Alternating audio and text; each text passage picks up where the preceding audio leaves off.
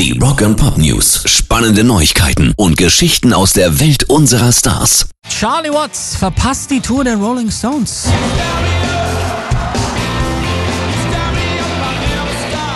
Dem Drummer soll Zeit gegeben werden, sich von einem nicht näher definierten medizinischen Zwischenfall zu erholen. Es soll wohl eine OP gegeben haben, die auch gut verlaufen ist, aber er braucht eben noch Zeit, um wieder richtig fit zu werden.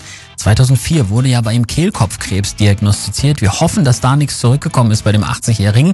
Ihre No-Filter-Tour geht am 26. September in St. Louis weiter. Die Proben dafür starten in den nächsten Wochen und deshalb wird er jetzt von Steve Jordan ersetzt, der schon seit Jahren mit Keith Richards bei dessen Soloprojekten zusammentrommelt. Wir sagen gute Besserung an Charlie Watts. Rock Pop News. So, Männer, Taschentücher raus. Berührender Abschiedsbrief von Dusty Hills Witwe, Charlene, genannt Chuck McCrory.